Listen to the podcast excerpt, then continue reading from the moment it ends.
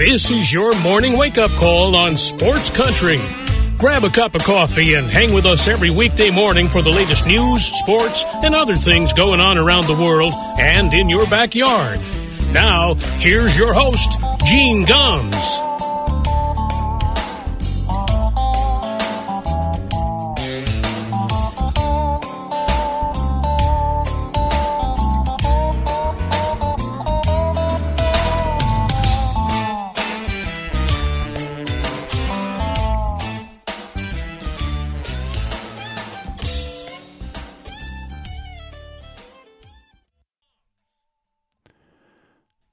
Well, good morning, everybody.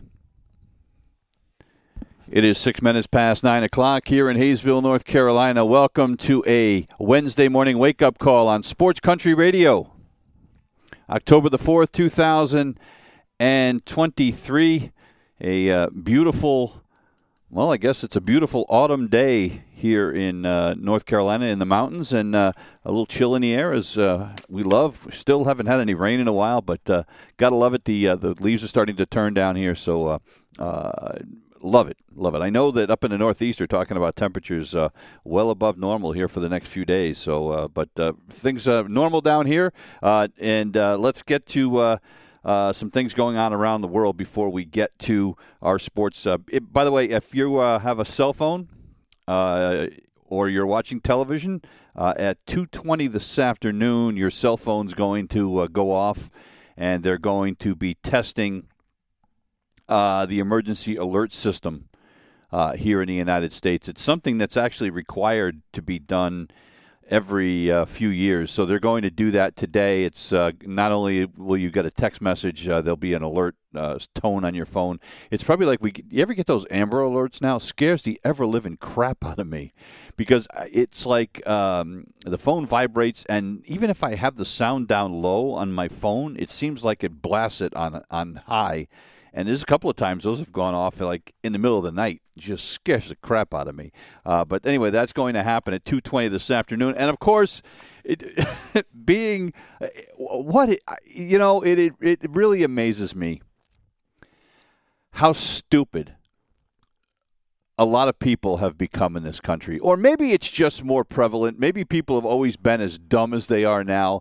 It's just more noticeable because of. Uh, uh, social media, and anybody who's got a keyboard can uh, show the world how stupid you are. there was somebody, uh, actually not just somebody. There was, but there were a number of people uh, telling everyone to, to make sure your phones are off at 2:20 today because the government's going to use the 5G network to send out this test message. But what it's really going to do is activate the Marburg virus for anybody that had the COVID vaccine. So you're all going to get sick and die. Somebody actually believes this. I mean, are you kidding me? You know, uh, and you know, and other people are, you know, a lot of people are laughing about it. People that have, you know, two brain cells to rub together uh, are like, you know, just like, come on, really, you know. And but there are other people that that have said, oh no, no, it's true. My this happened to my this happened to my grandfather. It happened to my uncle. Uh, come on, we can't be that stupid, can we? So anyway, two twenty today, uh, and if you're a conspiracy theorist, turn off your phone. because the government's going to try to give you the Marburg virus. I mean, Jesus, Lord Almighty. Um, and you know, and, and to go right along with that, it is amazing to me. You know, there are people that think our democracy here in the United States is in trouble, and that that uh, we are on our way to uh, to our way of life and our government completely blowing up. And you know, the optimist in me wants to say, "Well, no, that can't be true. Everything's going to be fine." I mean, we still have one of the best countries in the world, and our our uh, our political system is the envy of a lot of people because we do things, you know, peaceful transitions of power, by and large, up until Trump. But we've reached a new low for the first time in the history of our country. A Speaker of the House was removed by his party. Think about that for a moment. In all the years and all the problems that this country has had, and the wars that we have fought, and all the scandals that we have had, never have we had a Speaker of the House removed until yesterday. When Kevin McCarthy uh, was essentially bounced by eight or ten members of his own party, the far right wing nut jobs of his party. Although I was, I was, I was surprised to find out that Marjorie Taylor Greene and uh, Lauren Boebert were not part of the group that voted to get him out. Um, but Matt Gaetz, the uh, absolute scumbag from Florida, is uh, was was led this, and uh, the Democrats could have bailed Kevin McCarthy out, but in order for that to happen, Kevin McCarthy was going to have to make some concessions and give the Democrats some things that they wanted, and they would have supported him, and uh, he might still be in office. But the Democrats did not uh, feel like bailing him out because Kevin McCarthy didn't want to compromise too much. He had already compromised to get the government spending bill passed to keep the temporary bill to keep the government in business. And that's what infuriated Matt Gaetz is, you know, we, uh, uh, you know, broke he broke our broke a promise. You know, but we've come to the point in our in our government now where we have removed the Speaker of the House uh, we we uh, we're it's like every president that comes in now for the next however long we're going to try to impeach him for something. Uh, it's just it's dysfunction of at the highest order, and I just don't. I'm worried because the people like me, and I would think the people like a, a lot of my listeners are middle of the road people you know, and the far right and the far left are getting far too much attention, and those of us all here in the middle are screwed. You know, it's like the, it's like we're the adults in the room, and the children are the ones running our lives. That's what it's become. We have a bunch of junior high school ch- kids running our lives and running our government.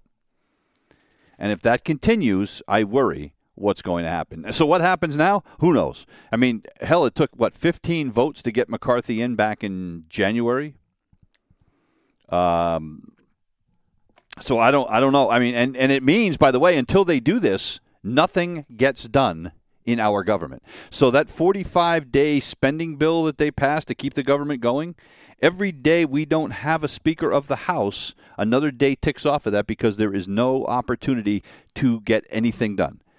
Uh, the guy that they've uh, appointed as the temporary uh, speaker is from my state. Patrick McHenry is now the uh, the acting speaker. However, here's what he can't do: he can't bring legislation to the floor or take it off.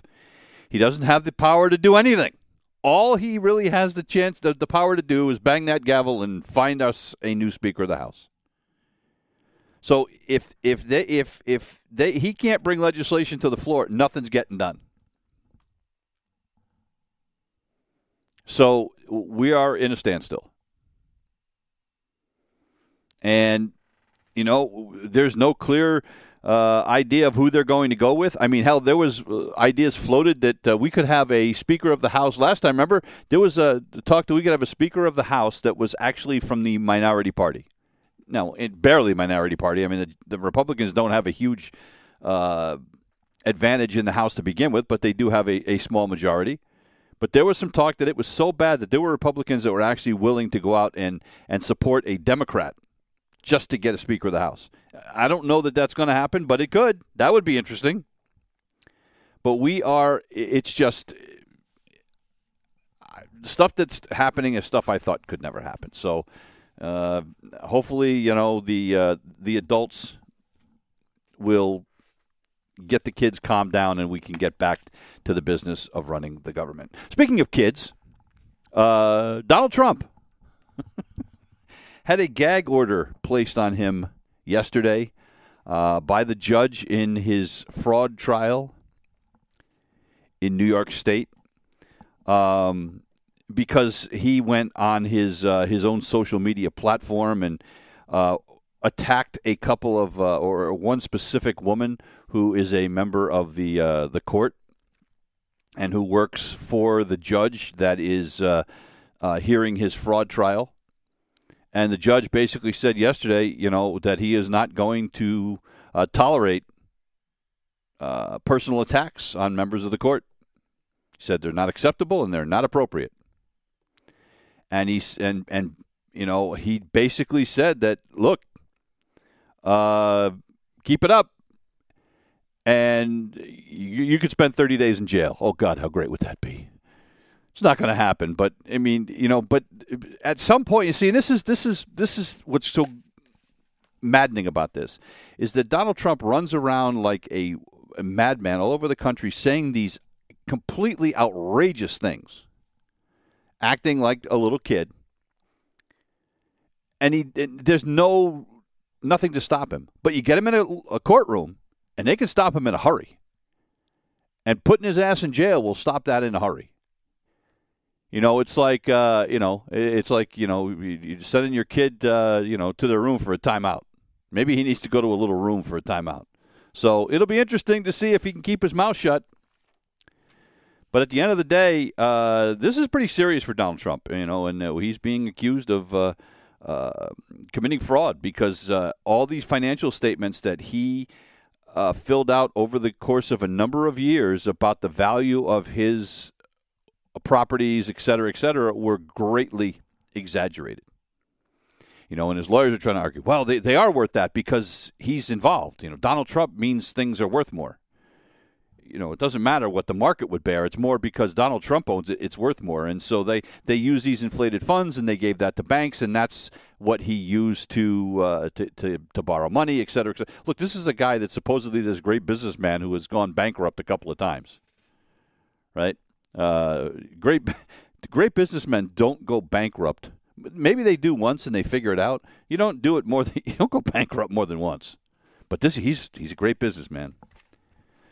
Okay, enough of that stuff from Washington. But yeah, uh, 220. Uh, watch out because you're gonna you're gonna if you've been vaccinated, you could get a virus when that thing goes off this afternoon. Oh Lord! All right, let's get to uh, sports because that's at least uh, somewhat sane. Let's start out with the uh, the playoff game yesterday in Tampa. Uh, the Texas Rangers, who finished the season dreadfully and allowed the Houston Astros to overtake them on the last game of the season to win the division title. So instead of being a number two seed and having a week off, uh, the Texas Rangers have to play in this wild card series as a number five seed at Tampa, and all three games in this best two out of three series are in Tampa. They are at the home of the higher seed, which is the way it should be in a wild card thing. So, uh, you know, Texas, you know, considering the way they ended the season, everybody figured that they were in big, big trouble. Well, they go down yesterday, and Jordan Montgomery uh, quieted things very quickly. Jordan Montgomery, who, by the way, for you Yankee fans, you must love this. He used to be a member of your team, but the Yankees decided he wasn't good enough, and they traded him off to St. Louis, and then St. Louis sent him to Texas at the trade deadline. And Jordan Montgomery yesterday, seven shutout innings, struck out five, didn't walk anybody, made a great defensive play on a pop up on the infield. Uh, great play. And this is a guy, by the way, his last four starts, 2 0 with an 0.67 ERA. So in seven innings, he faced 27 batters yesterday and uh, allowed six hits. And uh, Aroldis Chapman with a scoreless eighth, uh, Leclerc with a scoreless ninth, and Texas wins at 4 0. Tyler Glasnow uh, had control problems yesterday. Walked five guys over five innings, gave up six hits. 11 base runners in five innings is not going to win you a lot of games. Um, and you know, look, the Tampa Bay bullpen was good. They four, you know, four shutout innings, but uh, uh, Tampa could not solve the uh, to Jordan Montgomery and the rest of the Rangers pitching staff. Uh, and you know, think about you know, and again, uh, uh, Montgomery, Yankee shipped away. Aroldis Chapman couldn't get anybody out in New York, right? And uh, here he is uh, in Texas and in the World Series. It's just, I, you got to love it. You got to love it. Um, here's the thing. Yesterday, the Tampa home stadium which is an absolute joke. 19,000 people. They couldn't even sell out a playoff game. You know, and, and I know I've talked about this on this show before, but this is an absolute embarrassment. This is a team that, you know, is is in the playoffs damn near every year. Winning between 95 and 100 games, and you can't even sell out a playoff game. You know, never mind the n- number of regular season games they have where they have 10,000 people in the seats if they're lucky. They can't even sell out a playoff game. And yet they uh, the the St. Petersburg is willing to shell out all kinds of money. And Major League Baseball is going to let them stay there when they can't sell out a playoff game. That that should be I mean that's just embarrassing. 76% of capacity is what they called it. Uh, uh, look, um, I, I don't even know what to say at this point, but I, I just don't I don't I don't get it. Other than showing that that city is not a baseball city and probably shouldn't have a team. Look, the Tampa Bay Lightning, a hockey team, draws more fans than the Rays. Now, maybe maybe not if you be, maybe maybe not if you look at it in in totality because uh, 81 home games for for the Rays, you know, uh, 41 home games or 40 home games for the Lightning.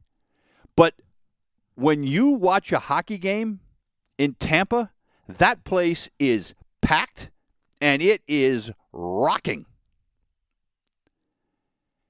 I, I understand that you know they're they're you know they don't play in a rink that's that seats twenty five thousand people like uh, Tropicana Field does, they pack the place and the atmosphere is electric. Even when they have butts in the seats at Tampa, there isn't that kind of excitement. It's so bad in Tampa that their public address system has to pump in all kinds of artificial crowd noise, constant music, or sound effects just to try to make it sound like people care. and you know, look, I have nothing. There's nothing I can do about it, and and obviously Rob Manfred's not in the mood to do anything about it. But the fact that they are, uh, they continue to have crowds like that is absolutely embarrassing. To to um you know what I mean? I, it's just it's embarrassing to baseball. It's embarrassing to the state. I, I don't even know. You know, look, uh, the Miami Marlins don't draw that well either. But look at this. For instance, last night in Philadelphia. Now, Philadelphia is a is a is a sports crazy town, and they have some of the most rabid fans anywhere. We can argue whether they're some of the worst fans, but having said that, last night for a playoff game in Philadelphia, they drew 107% of capacity, meaning it was standing room only.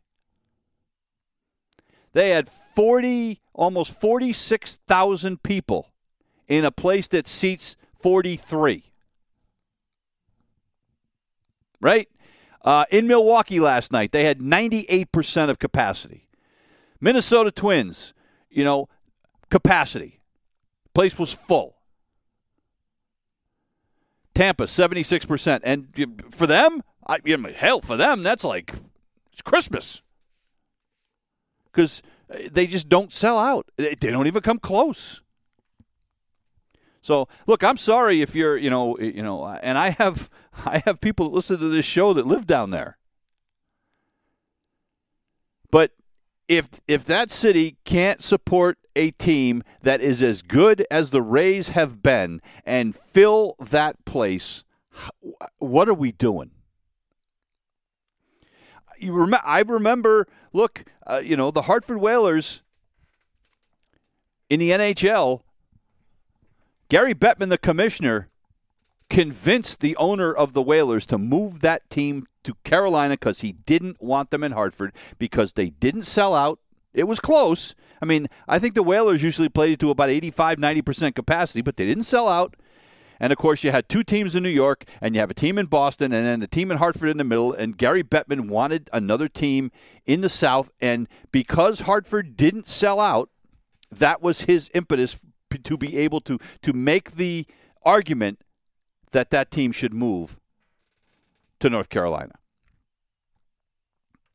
And, you know, here we are with a team that wins. I can under I can understand a team look if if if Tampa won 60 or 70 games a season, maybe even 80 games if they were a 500 team, I could understand you know having regular crowds at the Trop. I think you know they probably average 15,000 people a game this year, and that might be generous. I'd have to I'll have to look that up.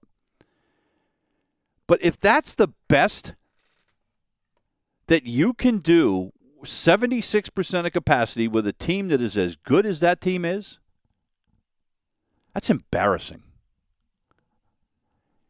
And and I don't know how Major League Baseball just justifies it. I mean, I, I you know, I, I just I don't. I just it it was crazy. It was crazy, and and that was one of the. And I know maybe maybe I obsess about this too much, but it's one of the first things I noticed when I turned the game on. I was like, "Holy crap, crowd sucks." I was just trying to look up to see uh, what Tampa averaged for a crowd this year. They said the average attendance this year was 17,781. Uh, 781. Let's put that in perspective, shall we?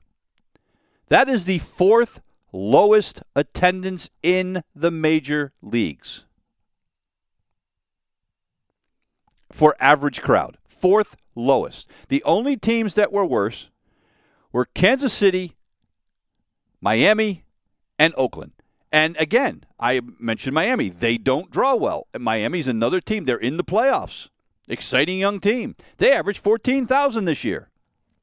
So they averaged between the two teams in Florida, they averaged if you add if you add them together, they averaged 32,000 people.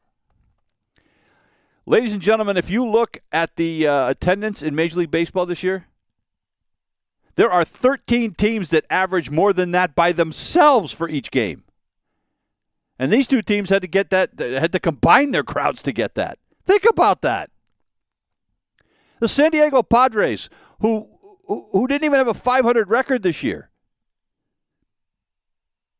averaged 40,000 people a game. They drew 3.3 million. I understand their stadium's a little bit bigger, but my point is there 40,000 people a game.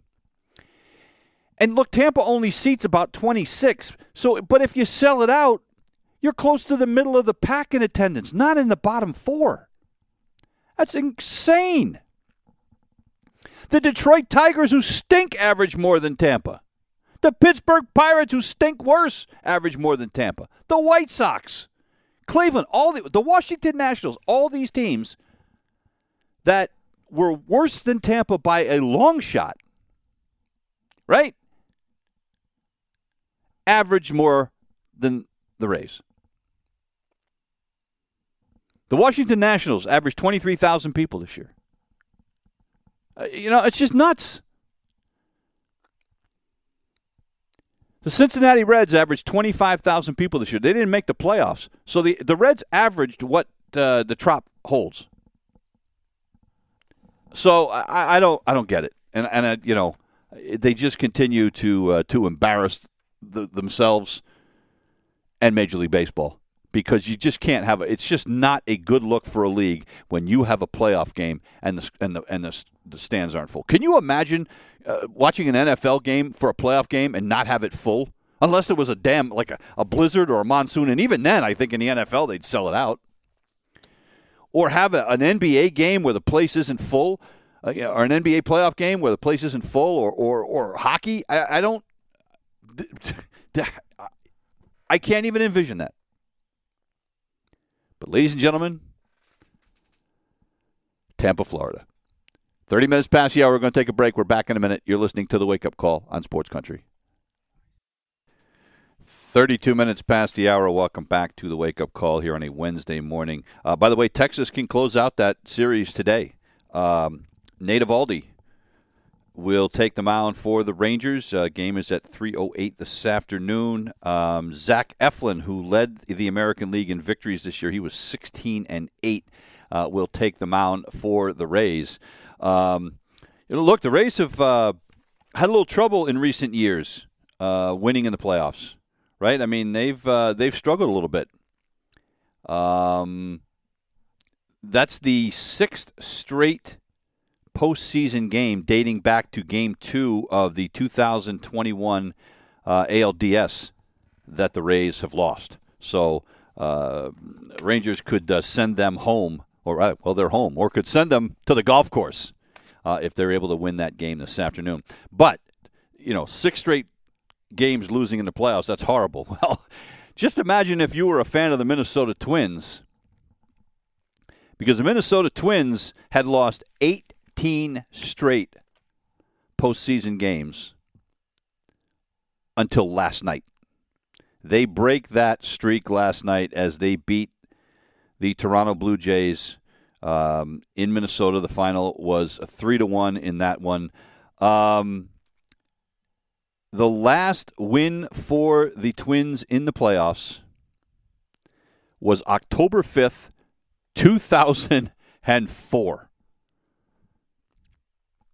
That is the last time they had won a playoff game. That is the longest postseason uh, streak like that in North American professional sports. Uh, and it was their first win at home in the playoffs since game one of the ALCS all the way back in 2002 when they were playing in the Metrodome. And the hero of last night's game, Royce Lewis, hit two home runs in his game last night. The last time that the Twins won a game in Minnesota in the playoffs, Royce Lewis was three years old. uh, but a great job last night. Uh, Pablo Lopez went the first five and two thirds, only gave up a run and a couple of hits. Uh, got himself in a little bit of trouble in the sixth inning. They got him out of there. Varland gets out of trouble, and then Thielbar, Jackson, Duran finish it off, and uh, the Twins win three to one. Kevin Gausman uh, just didn't seem himself last night. Very fidgety on the mound. Couldn't find his control. Uh, gave up two home runs to Lewis amongst his three hits that he allowed. He walked three guys, only lasted four innings. Great job by the, the Toronto bullpen after that, but uh, they dug themselves a hole, and uh, uh, but the Twins pitching staff was just too good last night. Uh, and and look, the Blue Jays have struggled in the in the postseason as well. Uh, they haven't won a postseason game since 2016. So there's all kinds of people that are trying to break streaks.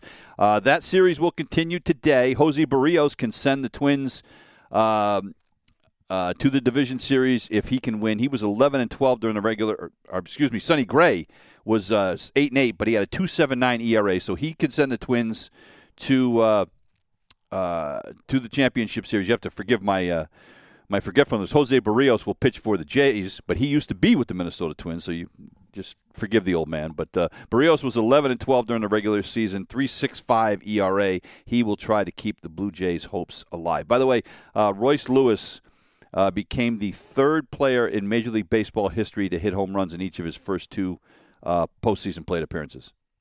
He did it uh, in his first two at bats in that game yesterday. And you know the other, the other uh, uh, guy that had done that was uh, I think it was wasn't Evan Longoria. I think was the other guy who had done that, and he did it for the Rays all the way back in uh, 2008. And Gary Gaetti had done it for the Twins in 1987. Um, but uh, Evan Longoria is still playing, and uh, he was he factored uh, large in one of the playoff games yesterday. But uh, anyway, so the uh, uh, not a good day for the American League East. The Blue Jays go down, and the Tampa Bay Rays go down. as I said, thirty-eight thousand four hundred and fifty people, um, one hundred percent attendance in Minnesota. By the way, all the playoff games yesterday, with the exception of one, none of the three of the four games, the longest game was two hours and 46 minutes. What a breath of fresh air for the playoffs.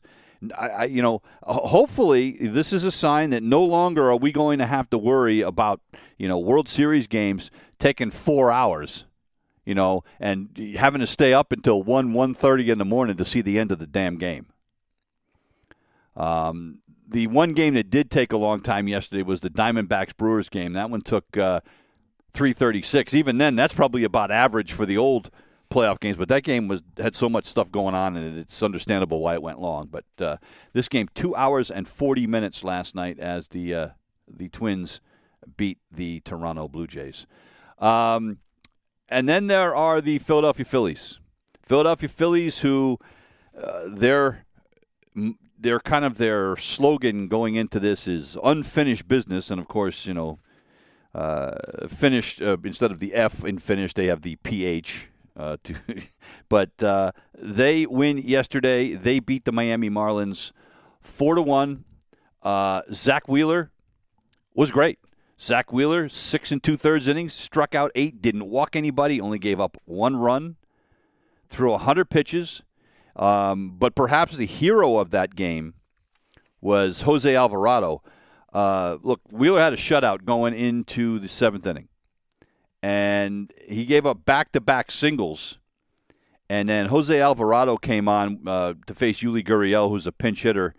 Uh, they had a 3 1 lead at the time and uh, got him, struck him out, and then retired two more guys in the eighth inning before they brought in Jeff Hoffman, and then Craig Kimbrel finishes it up. But Alvarado does a great job in, in a big spot there.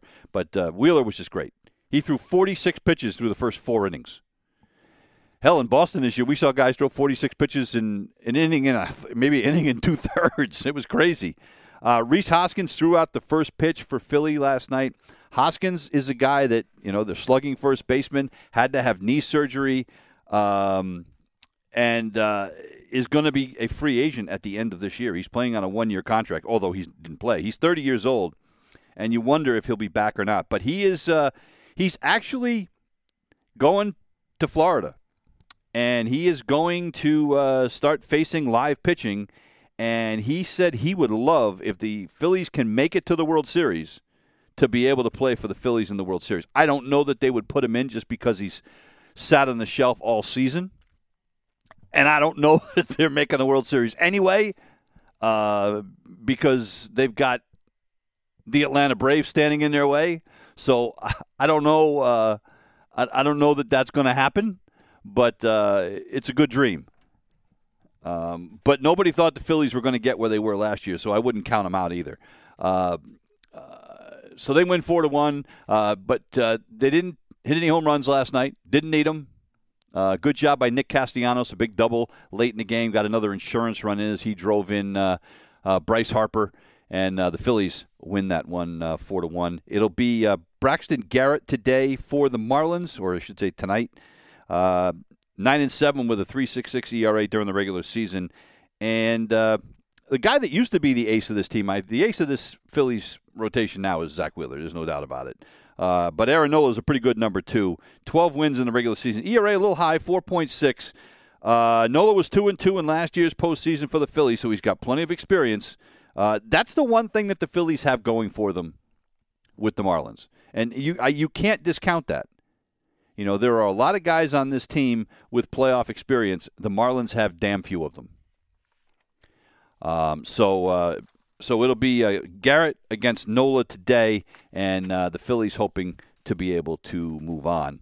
Um, and the last game yesterday, the one that took the longest, the three hour and 36 minute game, uh, I thought the Arizona Diamondbacks were in trouble. Again, this is another team, the Diamondbacks, that kind of backed their way into the playoffs. They finished awful. I think they lost their last four or five games of the regular season, but they still clinched. And uh, they got in a 3 0 hole yesterday real quickly.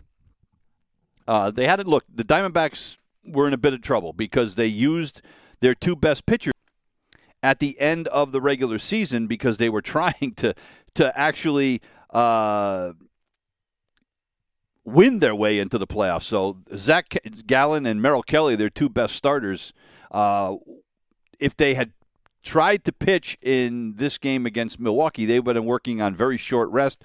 They decided instead uh, to throw out uh, Brandon Pfaadt, and uh, he didn't do too well. Two and two thirds innings, seven hits, three runs, and uh, threw a lot of pitches in those two and two thirds innings. But then the bullpen does an absolutely stellar job for Arizona the rest of the way. Six and a third shutout innings. They gave up just five hits, and uh, the bats came alive. Uh, Corbin Carroll with a home run. I love this kid. Uh, he had he had a home run as one of his two hits. He walked a couple of times. The guy is an absolute terror on the base pass. Um, Tommy Pham scored a big run. Tommy Pham was playing with turf toe. He was he was great down the stretch for this Arizona team. Uh, look, this team is just loaded, but uh, the big blow in this one, Arizona was clinging to a 4 3 lead, and then Christian Walker with a two run double off the wall in the ninth inning. He had three hits in this game, and uh, Arizona opened up that big lead, and they ended up winning it 6 to 3. Paul Sewald, who came over uh, in a trade uh, at the deadline this year, picked up the save with a scoreless ninth inning. Uh, today, it'll be Zac Gallen, that guy who won 17 games in the regular season, uh, 3.47 ERA, and Freddy Peralta will try to keep uh, the homestanding Milwaukee Brewers in it. Uh, he is 12 and 10 with a 3.86. Look, the thing that really hurts this Milwaukee team is no Brandon Woodruff. You know, the guy who is really their best pitcher uh, has a shoulder problem, and even if they manage to get past this series uh, Craig Counsell, their manager, said, you know, we're not even sure that if we got to the World Series, he'd be available to pitch. And you know, Milwaukee's a, look. Milwaukee can hit the ball, and they've got, you know, some guys that that uh, uh, like Willy Adames. Uh, Josh Donaldson, by the way, has been great since coming over to Milwaukee. Couldn't hit a lick uh, for the Yankees. But since coming over there, he's been good. He had a couple of hits yesterday. As a matter of fact, Christian Yelich has had a a uh, kind of a renaissance season, and with Contreras as catcher, look, they've got Carlos Santana. They can hit the ball, but they really need Brandon Woodruff to anchor that rotation, and it doesn't look like even if they survive, they're going to have him. So. Uh, uh, it's a bit of a shame, but I and I mentioned earlier Evan Longoria, uh, the guy who had uh, home runs in his first two at bats in the postseason all the way back in 2008. He had a couple of huge defensive plays yesterday, uh, including one um, in the sixth inning. Milwaukee loaded the bases with nobody out, and then a ball appeared to uh, to have hit one of the uh, uh, Milwaukee players. I think it was Turang and then on replay, they realized now nah, it hitting the grass in front of him didn't actually hit his foot. So th- that got overturned. So they eventually struck Turang out. And then the next guy comes up and uh, he's, he just smoked one at Longoria and then threw from his knees to double Adames off of second base. And so from the bases loaded, nobody out, and a possible hit batter that would have had the tying run in, uh, Milwaukee ends up not scoring in that inning, and uh, Evan Longoria uh, a huge reason for that. It is 46 minutes past the hour. We're going to take one more break. We're back in a minute. You're listening to the Wake Up Call on Sports Country. It is 48 minutes past the hour. Welcome back to the Wake Up Call here on a Wednesday morning. Um, Manny Machado had elbow surgery yesterday. Um, struggled this year for the uh, uh, San Diego Padres. They expect him to be ready sometime during spring training. The recovery time for this elbow surgery is four to six months. Um, so if all goes well, uh, he'll be back sometime at the end of March, and hopefully can get a little, a few games in before the start of the regular season. Uh, other surgery news yesterday: Matthew Judon had surgery, or is going to have surgery, I believe, today. Um, the Patriot linebacker tore the lower bicep tendon uh, in the game against the Dallas Cowboys. He is going to be out. Um, well, they don't know. it's an indefinite kind of thing. Uh, you know, there is hope that he will be able to get back. But look, this is a guy that is very important to that Patriot defense. He led the team in sacks, tackles for a loss, quarterback hits. Um, through the first four games this season for a team that's already struggling. But their defense is, other than the game against Dallas, their defense has been pretty good. Although you can't really blame them either because a couple of touchdowns were uh, directly a result of uh, misplays by by Mac Jones, but uh, that is going to really hurt. Uh, so Keion White is probably going to get more time, the rookie defensive end. Uh, Anfernee Jennings is probably going to have to play a little bit more, but they are both a big step down uh, from how good Matthew Judon has been. Look, uh, this is the uh, he hadn't missed a game in his first two seasons, and uh, been in the Pro Bowl the last two years. Just uh, this one really hurts, and the the injury to Christian Gonzalez hurts too.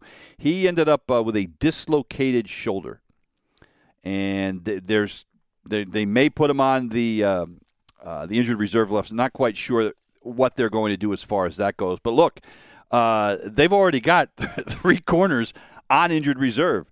Uh, Marcus Jones, Jack Jones, and Isaiah Bolden are all on injured reserve. Uh, Jonathan Jones hasn't played since the opener.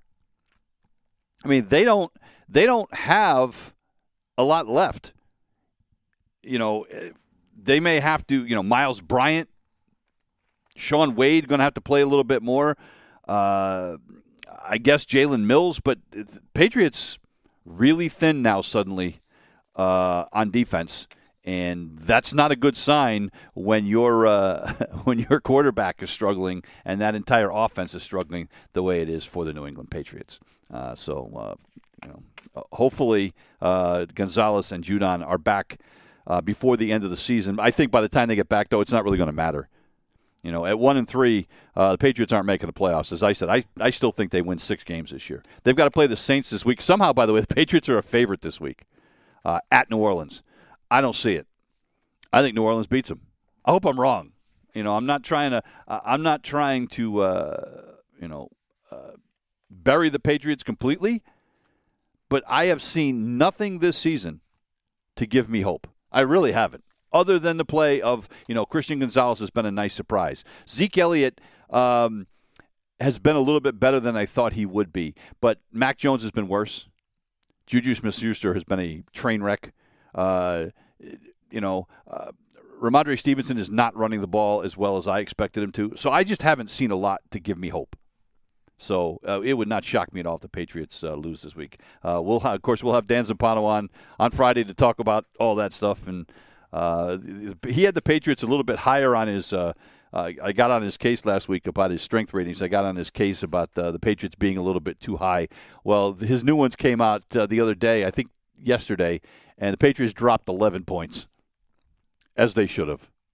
Uh, so, anyway, um, the other story that I, I, paid attention to this morning, and, and it's something I've given a lot of thought to since the season ended, and that's look, where do the Red Sox go now that the season's over. They're going to have a new president of baseball operations. They haven't started interviewing for that yet.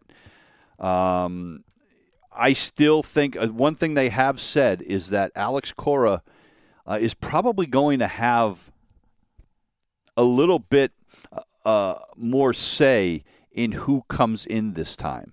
Of course, if you remember when Chaim Bloom came in, they weren't sure who the Red Sox manager was going to be, and Chaim Bloom uh, was in the process, uh, was part of the process that rehired Alex Cora. But Alex Cora, I think, was thrown on him. I think the ownership told him, hey, Alex Cora is coming back, so figure it out. And Alex Cora and Chaim Bloom never really worked together. I think Chaim Bloom wasn't interested in what Alex Cora had to say about, hey, this is what my team needs. Chaim Bloom was looking down the road about rebuilding the farm system and looking at the scrap heap and see who might be uh, uh, good projects. Alex Cora was like, "Hey, what can help my team this year and next year?" And that wasn't, you know, so they didn't really jive there. So that's going to be number one. And they, but they've already said that what they're hoping for this time is more of a partnership between their manager and the front office. So that tells me that Alex Cora is going to have uh, a say in who is in there, which might mean that the Red Sox are going to either hire an internal candidate or maybe somebody who's been there before. Now, Mike Hazen, who used to be with the Red Sox and is now with Arizona, has already been ruled out. Um, so I, I know, and Theo Epstein ain't coming back in there. So I don't know uh, what that looks like, but you do wonder if maybe somebody like if they might hand the keys over to a guy like you know, Eddie Romero, uh, who has uh, been with the Red Sox organization for a while. Um, we'll see. You know, I'll be very curious to see, but it does sound like Alex Cora is going to have more of a say. But then, then you have to start thinking, okay, what are the Red Sox going to do as far as guys that, you know, who are they going to bring back? Well, look, uh, Adam Duvall is a free agent now. I don't believe they're going to bring him back. You know, and, and Pete Abraham in his story this morning said, well, you know, Duvall's going to want to sign with a team with better playoff hopes. I don't even think that has anything to do with this. I think that Adam Duvall was really good for the Red Sox, and you know, the injury aside, I think he was great. But now I think with all these young players, especially the young outfielders that this team has, Adam Duvall doesn't fit. They need to get, they need to let these young kids play. And now when you had guys like Wilyer Abreu come up this year, uh, guys like uh, Ceddanne Rafaela, uh, what Jarren Duran did this year. I mean, there is no doubt that that outfield is going to look different. Um, so I don't think I think Adam Duvall is is the Red Sox just aren't going to be interested in re-signing him. Uh, Paxton, I don't know that they re- Red Sox re-sign him. I think I would because I don't know. I mean, I know he broke down at the end of the year, but this is a guy who hadn't pitched in the last few years. I think I'd bring him back because I'd still be going out looking for pitching. But let's say, you know, look, if you could bring James Paxton back as your number five starter, uh, that's better than a lot of other teams have for a number five. I think I'd consider bringing him back if the money was right. You know, I mean, uh, and and I'm not sure with the way Paxton he pitched this year that he's going to command a ton of money on the free agent market. We'll see, but I'd think about bringing him back. Uh, Pete doesn't think so. Pete thinks that uh, the Red Sox need more reliability, reliability than that. He may be right, but if it were me, I think I'd look to bring him back. The guy that I'm most concerned about is Justin Turner. They need to bring Justin Turner back. Uh, he's got the Turner has a 13 million dollar option for next year. Um, look, I think I hope he wants to come back. He seemed to enjoy himself. The, the finish to the season aside, but the Red Sox need to keep this guy. He is a great leader. He had so many big hits for this team, and uh, a guy that you know, look, he can he can still play third when he needs to. You can still put him at first base, and he's your DH. He can swap the DH duty, duties with. Uh, uh, probably somebody like Masha Yoshida. I think Yoshida is going to see more time at DH next year than he is in left field. I think these young kids are playing, uh, and I and I don't think the Red Sox are going to bring back Alex Verdugo. Well, I think I think they're going to try to trade him. He's going to be a free agent going into this year, after this year, but I think the Red Sox trade him. You know, the problem is is that Verdugo didn't have a great end of the season, so I don't know how big his value is, but if you can package him with a prospect or two, maybe that brings you back um, a pitcher. Maybe that gets you an opportunity to trade for somebody like Dylan Cease from Chicago. You know, maybe you can offer the White Sox enough that they would consider it. And the White Sox have been good trading partners with the Red Sox before. They got him Chris Sale, right? Uh, so we'll see.